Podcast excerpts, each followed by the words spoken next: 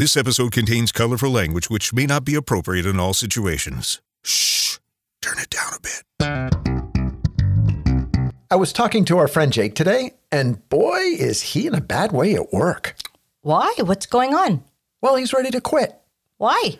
Well, he says he can't do his job no matter how hard he tries. Well, that sounds a little whiny to me. Well, seriously, he's looking for a new gig, and I wonder why a smart guy like him would be in this unhealthy and aggravated frame of mind. Like you said, he's a smart guy, so, you know, I always thought he had his act together. Yeah, I think he does, but according to him, he's responsible for getting some major project done, and he can't get past all the red tape, and he's mm. being blamed for the delays and the team's morale, and oh, oh, Oh, I see what's happening here. Hmm. Jake's caught in the middle of that classic failure scenario as it appears as if Jakey Baby is at fault. well, since it's Jake's fault, I guess he'll just have to learn the hard way, right? But it's not Jake's fault. Hmm. Hi, I'm Dave, and I've been starting and running businesses all my life. And I'm Kelly, working for the man like a dog for decades. And you're you, the driven career professional clawing your way up the ladder of success. Maybe running your own business. The next 20 minutes or so is just for you. Welcome to My job here is done. Thanks for joining us today. I'm Kelly. And I'm Dave, and welcome to the podcast. Before we get started, just a quick reminder that you can learn more about the podcast, listen to all of our previous episodes. We have some bonus blog material as well, and you can interact with us at our website. MyJobHereIsDone.com and all over social media at My Job Podcast. This is the one about Jake and how it's his fault he can't do his job at work. But, but Kelly doesn't agree that it's Jake's fault for some reason. Jake told me he's being blamed by other people, that he is absolutely doomed and he's going to quit. What's going on here? This is a classic case of what we call span of responsibility versus span of control. You may have heard the term span of control, also known as span of management, used before. It's normally associated with the amount of people one manager or leader can handle effectively at one point in time. A wide span of management or control has many subordinates reporting to the manager. A narrow span has fewer. It's a fascinating study that's referenced as far back as the 1930s, but that's not our definition of span of control today. More on what we mean by that in a minute. But first, let's chat about span of responsibility, which is really not a classic business definition. In fact, it's often confused with the same meaning as span of control. Let's break span of responsibility down a bit. Kelly? Well, very simply, if you're given a project to, say, create a new department that offers consulting services, or you're tasked with building a new office, or even more simply, you're placed in a new management position where you're leading a team of people, you're given a span of responsibility. Yeah, you, like our friend Jake, are responsible for the finished product. You are responsible for ensuring the office is built correctly. You are responsible for the productivity of your new team. You are responsible and accountable, period. Those are really good examples of what we mean by span of responsibility. Seems simple enough, clearly defined, no conflicts there, until you add in the more elusive and most often ill defined or even not thought about span of control. And this is where our friend Jake, and likely you, have gone off or will go off the rails someday. Kelly is so right. As a manager or leader, it's really, really easy to give someone a task to do. Like, hey, Kelly, can you please coordinate and lead the effort to update all of the SOPs by year's end? Uh, sure, Dave. Happy to do anything to make your life easier. Was a and that's the end. Yeah, that's a little what sarcastic. more? What more do you need? right, exactly. well, for Kelly or Jake or you to have a chance at successfully completing your project, you need more than just a defined span of responsibility. Yes, you also need a defined span of control. So, if span of control is not a weird algebraic formula for how many subordinates a manager can possibly what? handle, What? What do you mean algebra? you know, if you actually look up span of control, you'll find Wikipedia cites a reference that there is literally an algebraic formula to figure out how many people can work for somebody. wonderful. so, what, does, not- what does that mean? I have no idea. But outside of algebraic formulas and the such, let, let's let's actually define span of control in the context that we're talking about. Span of control is what your authority limits are and what resources are available to you. And with this important caveat, without the need for further approval. Let's recap. Span of responsibility is the hopefully well defined task or project you've been given or that you've assigned to someone else. It doesn't have to be overcomplicated. In fact, brief is better. That allows for more creativity and flexibility. And span of control is the well defined limits of authority and the amount or type of resources the person has at their disposal to use as they see fit without any further permission needed to enable them to complete the project or task. But here is where it all falls apart. Remember our friend Jake? Jake's frustrated that he can't do his job, so much so that he wants to quit. Do you really want to lose Jake as an employee? Mm-mm. Is Jake's frustration warranted? Mm-hmm. Can this angst for everyone have been avoided? Yes. Let's say that together. Yes. yes. in Jake's case, and we'll hazard an educated guess here that it's in your case as well, there has been a mismatch between span of responsibility and span of control. This comes up when you, as a leader, give someone a project to do with the full expectation that they will own the outcome.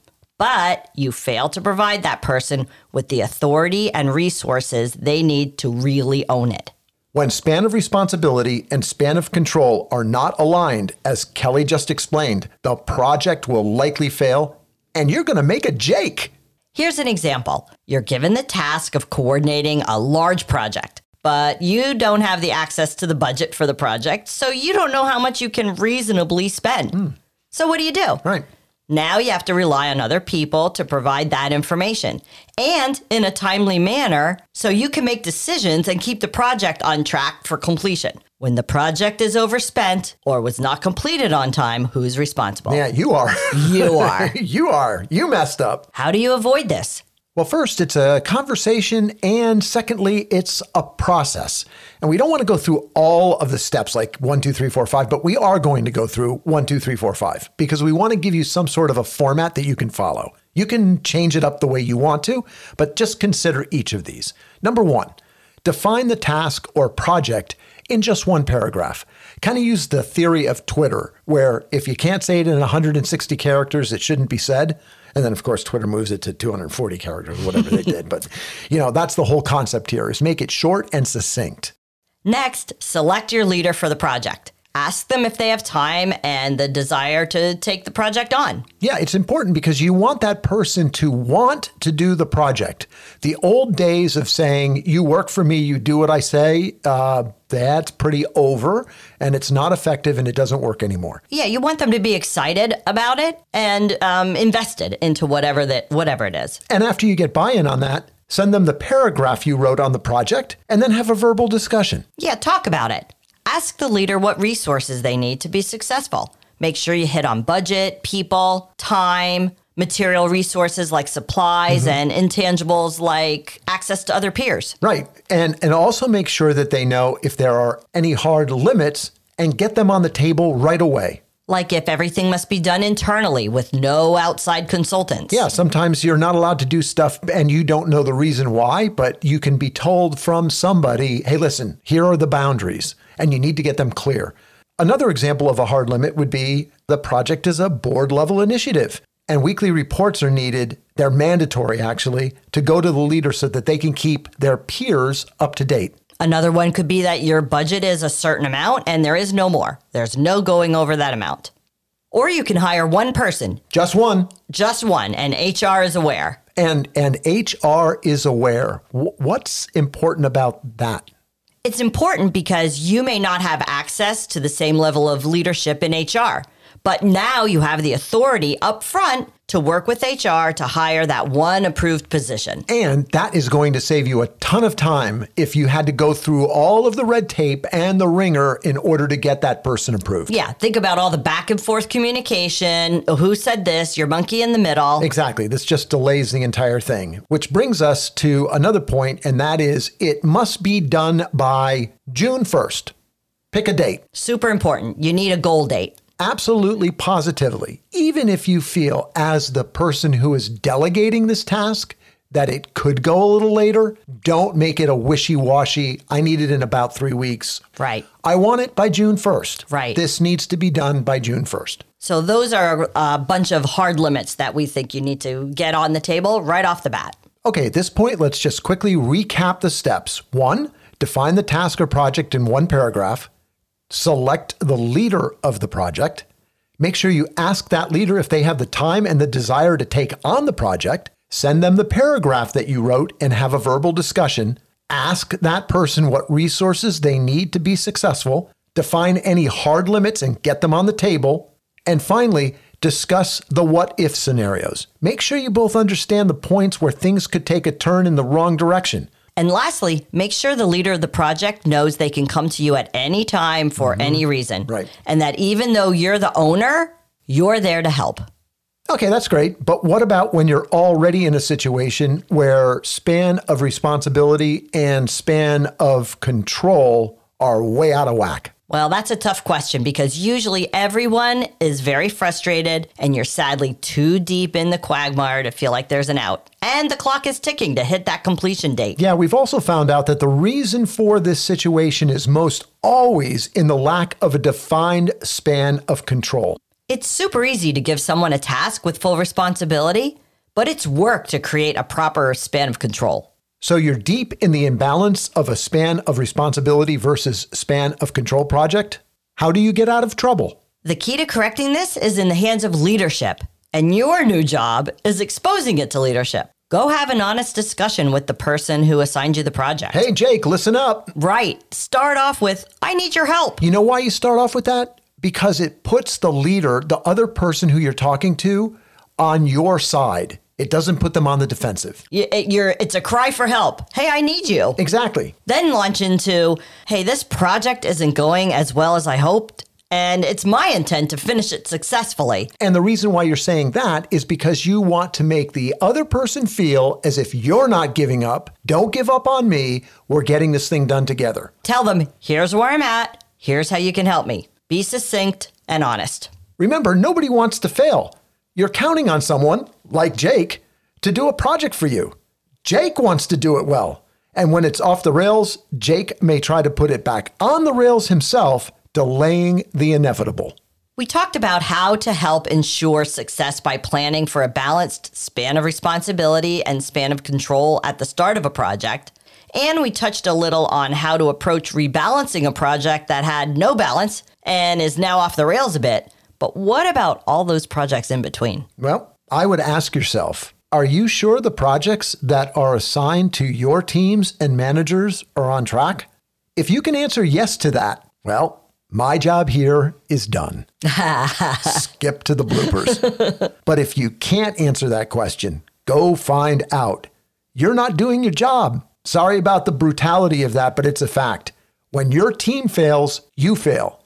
You are the coach, the mentor, the strength, the leader, and the ultimate owner. Own that.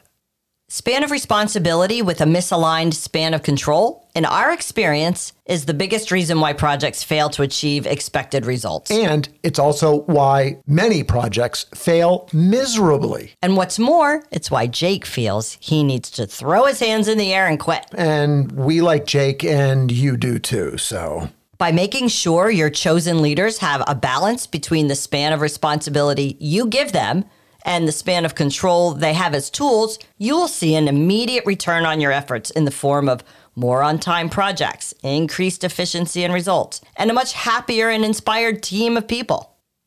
hey, What? did Jake quit? Yeah, but that story was like from seven years ago. Is he working now? No, Why? I think he's holding out for a management position. Thank you, Christmas Vacation Eddie Syndrome. We have a little more for you, so hang on. But first, thank you very, very much for listening today. If you like our podcast, all we ask is that you tell one friend about us, a colleague perhaps, who you think would enjoy the content and the stories that we share. You can listen to My Job Here is Done anywhere and everywhere podcasts are available. And check out our website for all the latest info on the show and how you can work with us at myjobhereisdone.com. Drum roll, please. It's time for a special edition of Buzzword Bingo! Practice using who touched base in my thought shower in a sentence that has nothing to do with business. Wait up. This is kind of usually the place in the program where we make fun of business buzzwords mm-hmm. because we absolutely hate those damn things. so annoying.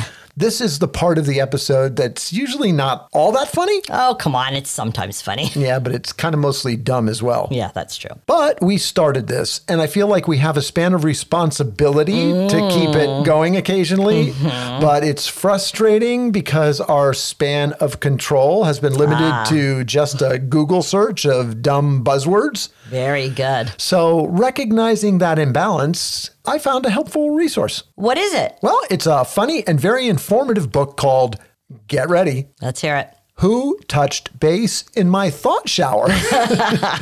it's by a guy named Steven Poole. I ordered it from Amazon, and it's our new go to book for the origin and meaning behind dozens of business buzzwords. Mm-hmm. We put a link to Mr. Poole's book, Who Touched Base in My Thought Shower, in the show notes, and we highly recommend this. We're reaching out to Steven to see if we can get permission to use some of the parts of his book in the program. But in the meantime, grab the book yourself. We really love it. And remember, the business buzzword market penetration is nothing more than sex behind a fruit stand.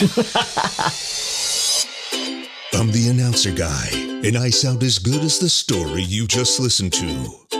My job here is done as a podcast production of 2.0 LLC. Thank you and your awesome ears for listening. Want to get involved? Have your own special story to share? Tell us all about it, and you might get some airtime, just like me. Browse over to myjobhereisdone.com. Yeah, squish that all together into one word and look for the My Story link. Until next time, my job here is done. Aggravated frame frame frame frame of mind. Aggravated. Fucking a. That's a fucking simple word. Dave, say aggravated. Aggravated. Aggravated. Aggravated. There you go. Okay. You got it.